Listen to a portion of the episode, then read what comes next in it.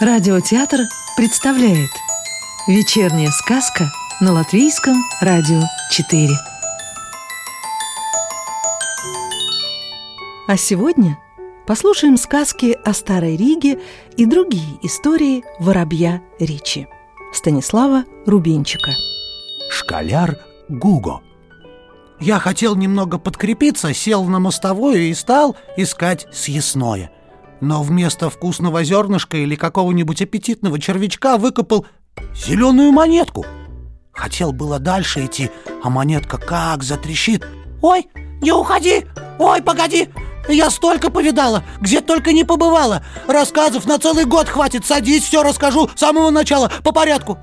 Ну, что тут было делать? Не мог я так просто повернуться и уйти. Ну и слушать ее целый год я не собирался. «Хорошо, — говорю, — рассказывайте, но только не сначала, а с конца». «С конца?» — переспросила монетка. «Можно и с конца. Так даже легче вспоминать. Значит, последним моим хозяином был школяр Гуго. Мы и сестры монеты у него никогда не задерживались. Но мне повезло. Я завалилась за подкладку, и он не знал о моем существовании». Гуго изучал медицину и бродил по всей Европе от профессора к профессору. Один семестр в Праге, второй в Салерно, а третий в Кёльне или Сорбоне. Тогда многие так учились. Он был веселый парень, горячий и всегда без гроша. Поэтому ему приходилось дышать не только книжной пылью, сколько пылью дорог, и чаще вступать в драки, чем в научные диспуты. Но Гуго не унывал. Вот какую песенку школяр сочинил про себя. «Я кочующий школяр. На меня судьбина свой обрушила удар, что твоя дубина. Не для суетной четы, не для развлечения из-за горькой нищеты бросил я учение. На осеннем холоду лихорадкой мучим, в драном плащике бреду, под дождем колючим». Уж не помню, что его привело в Ригу. Город этот не имел университета и не славился учеными мужами. К Риге мы подошли ранним летним утром. Туман только что рассеялся, и мы увидели с холма острые длинные шпили церквей, вонзавшиеся в желто-розовое небо. «Какая прелесть!» — воскликнул Гуго, залюбовавшись восходом. «Небо нежное, как лососина». Он уже 2 дня ничего не ел, и теперь ему всюду виделось съестное. «Простите!» — перебил я монетку. «Но вы-то как все увидели, если находились за подкладкой?» «О-о-о!» — засмеялась монетка. «Вы слишком лестного мнения об одежде моего хозяина. В ней было дыр больше, чем в небе звезд. Я прекрасно видела все вокруг. Особенно мне понравился вид на Ригу с холма. Прекрасная панорама. Мощные зубчатые городские стены с круглыми и квадратными башнями, крутые черепичные крыши домов и между ними, как пастухи среди овец, зеленые шпили церквей. С одной стороны городу подступали леса, с другой — широкая река, и на ней разноцветные паруса судов. У городских ворот, несмотря на ранний час, уже толпились крестьяне и торговцы. Они привезли в город на продажу лен, пеньку и мед. Всего не перечесть. Трубач на соборе Петра дал сигнал. Зазвонили колокола, и, лязгая цепями, опустился подъемный мост. Стража открыла кованые дубовые ворота, подняла стальные решетки, и мы вошли в город. Под навесом чиновник собирал в кожаный мешок плату за проезд через ворота. 2 других проверяли, хороши ли привезенные товары. Начали они с пива. Попробовали, поморщились. Нацедили 3-му чиновнику, того даже передернуло. Бочку сейчас же перевернули и содержимое вылили в канаву. Пивовара скрутили, посадили в бочку и покатили к речке Ридзене. Там бочку хорошенько разогнали и прямо с обрыва бухнули в грязную вонючую воду. «Он хотел угостить нас своими помоями!» — кричали из толпы.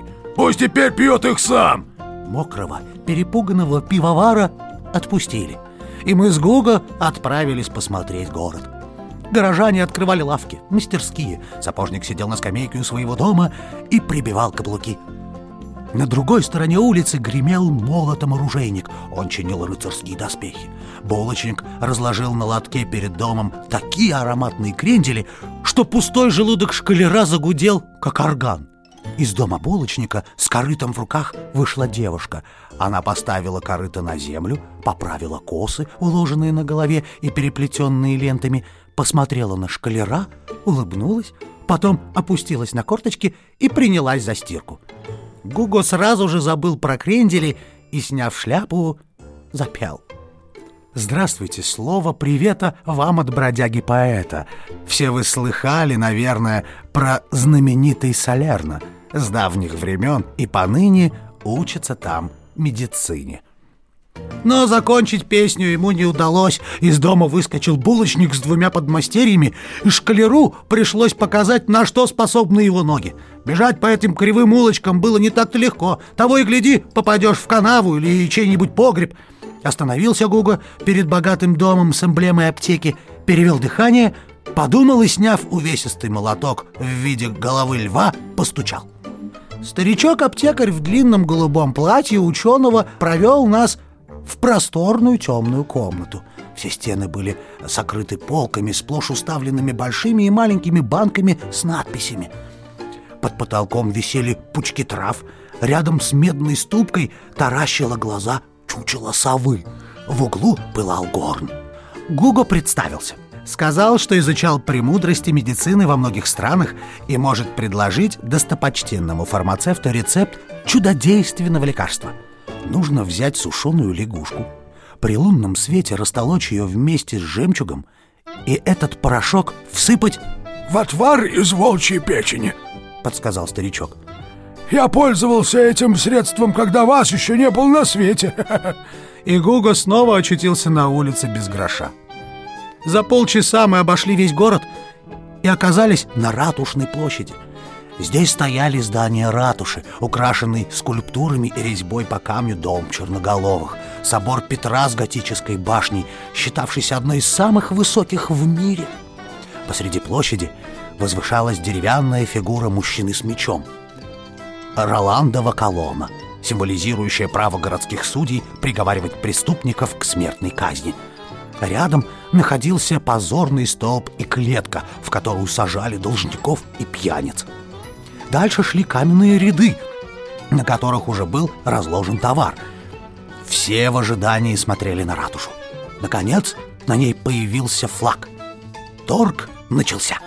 Городские ремесленники, гончары, кузнецы и оружейники не обращали внимания на покупателей, считая, что изделия рижских мастеров сами говорят за себя. Они занимались своими делами, беседовали друг с другом или со скучающим видом разглядывали толпу. Приезжие торговцы и крестьяне, наоборот, на все лады расхваливали свой товар. Но громче всех кричали «Зазывалы бань!». Они наперебой расхваливали горячую воду и музыкантов в заведении своего хозяина. Я вижу, вас удивило упоминание о музыкантах? Монетка с чувством превосходства взглянула на меня. Видите ли, в баню тогда ходили только по особо торжественным случаям. Удовольствие-то было дорогое и многим не по карману. Чтобы привлечь людей, банщики угощали их пивом и музыкой. Много народу собралось поглядеть на скомороха. Длинноволосый, в красном платье, он ловко жонглировал зажженными факелами, показывал фокусы. И вдруг, перекрывая шум, послышался цокот копыт. На площадь выехал рыцарь в белом плаще, отороченным мехом. Не желая смешиваться с толпой, он проехал по рядам, остановился перед торговцем янтарем и что-то сказал ему. Хозяин с поклоном подал янтарное ожерелье. Рыцарь небрежно швырнул ему монету. Хозяин поднял ее с земли и попробовал на зуб. Мол, знаем этих благородных. Ха-ха, первые мошенники. Мимо нас, вздернув нос, важно проплыл богатый щеголь. Одна штанина у него была голубая, а другая желтая. Красный полукафтанчик был понизу вырезан зубцами, и на каждом висел серебряный колокольчик. Ну как на такого не обратить внимания? На ногах ярко-зеленые туфли с длинными-длинными загнутыми носами, а на голове шляпа с разноцветными перьями. Даже в глазах заребило. А сколько вокруг было шляп, чепцов, кокошников, колпаков, высоких, как церковные башни. О-о-о! Мелькнула головка с цветными лентами в пышных косах. Да, это же дочка булочника. Гуго стал пробиваться к ней, но тут кто-то крикнул: «Вор! Вор! Держи вора!» Толпа разом всколыхнулась. «Где вор?» Толчья поднялась невообразимая. Не упускать же такой случай. Школяра едва не сбили с ног. А ему так захотелось поговорить с прекрасной булочницей. Но не зря Гуго обошел пол-Европы. Школяр мигом придумал, как привлечь внимание девушки. В любой толпе он себя чувствовал, как рыба в воде.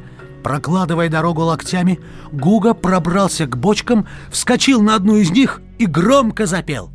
«Эй, слушай, слушай, старый малый, рассказ про случай небывалый, что сделал зятем короля неисправимого враля. Возвал король однажды с трона: любой, кто не страшась закона, всех лучше врет у нас в краю, получит в жены дочь мою». Одушевленный сим указом, Шваб, даже не моргнувший глазом, пред королем заговорил: «Вчера я зайца подстрелил, а его разделал на жаркое, и вдруг, о чудо, что такое? Гляжу и сам не верю, он по горло медом начинен». А вслед за тем из брюха зайца золотые выкатились яйца, кольцо с бриллиантами, алмаз и высочайший твой указ, где я наследником объявлен. «Наглец! Ты был бы обезглавлен!» — король в восторге заорал. «Когда бы чуть поменьше врал! Но прекратим допрос дальнейший. Отныне ты мне друг первейший. Ты главный лжец у нас в краю. Бери-ка в жены дочь мою!» Горожане хватились за животы, кричали: «Школяр, пой еще!» Гуго спрыгнул с бочки. Его хлопали по плечу и даже бросили ему несколько монет. Ну, теперь он король. Только где же прекрасная булочница? На бочке, с которой он только что слез, уже стоял жирный монах в потрепанной рясе. «Любезнейшие братья мои», — сладким голосом начал монах, вытаскивая из-за пазухи черную шкатулку. Гуго пробрался к нему поближе. Ох, и ненавидел же он монашескую братью. «В этом ларце, — продолжал монах, — прядь волос блаженного Августина. В них чудесная сила святого. Стоит коснуться этой прядью немощного, как исчезнет любой недуг». Ну как школяр мог пропустить такое? Он первым заглянул в шкатулку. «Послушай, святой отец, в описании сказано, что блаженный Августин был рыжий, а здесь волос черный». «Ошибаешься, брат мой. Блаженный Августин был волосом темен». «Нет, рыжий!» «Нет, черный!» Толпа заволновалась. Одни кричали Гуго: «Не богохульствуй!» Другие: «Молодец, школяр! Дай этому прохвосту!» Гуго еще раз заглянул в ларец, снял шляпу, потрогал голову. «Где же мои волосы? Смотрите, братья! У меня как раз не хватает одной пряди!» Монах вцепился в шевелюру Гуго. Школяр, привычный к дракам, выбил из-под противника бочку, и святой отец плюхнулся в корзину с яйцами. Закипела драка. Торговцы поспешно попрятали товары. С визгом, поднимая шлейфами пыль, бежали горожанки. Трубач на соборе Петра дал сигнал, и, размахивая алебардами, в толпу врезались стражники. Двое из них схватили Гуго. Школяр рванулся с такой силой, что старый камзол не выдержал, затрещал, и я упала в грязь. Что было дальше с моим бедным Гуго, не знаю. Больше мы с ним никогда не встречались. Сказку читал актер Родион Кузьмин. Продолжение сказок о Старой Риге слушайте завтра.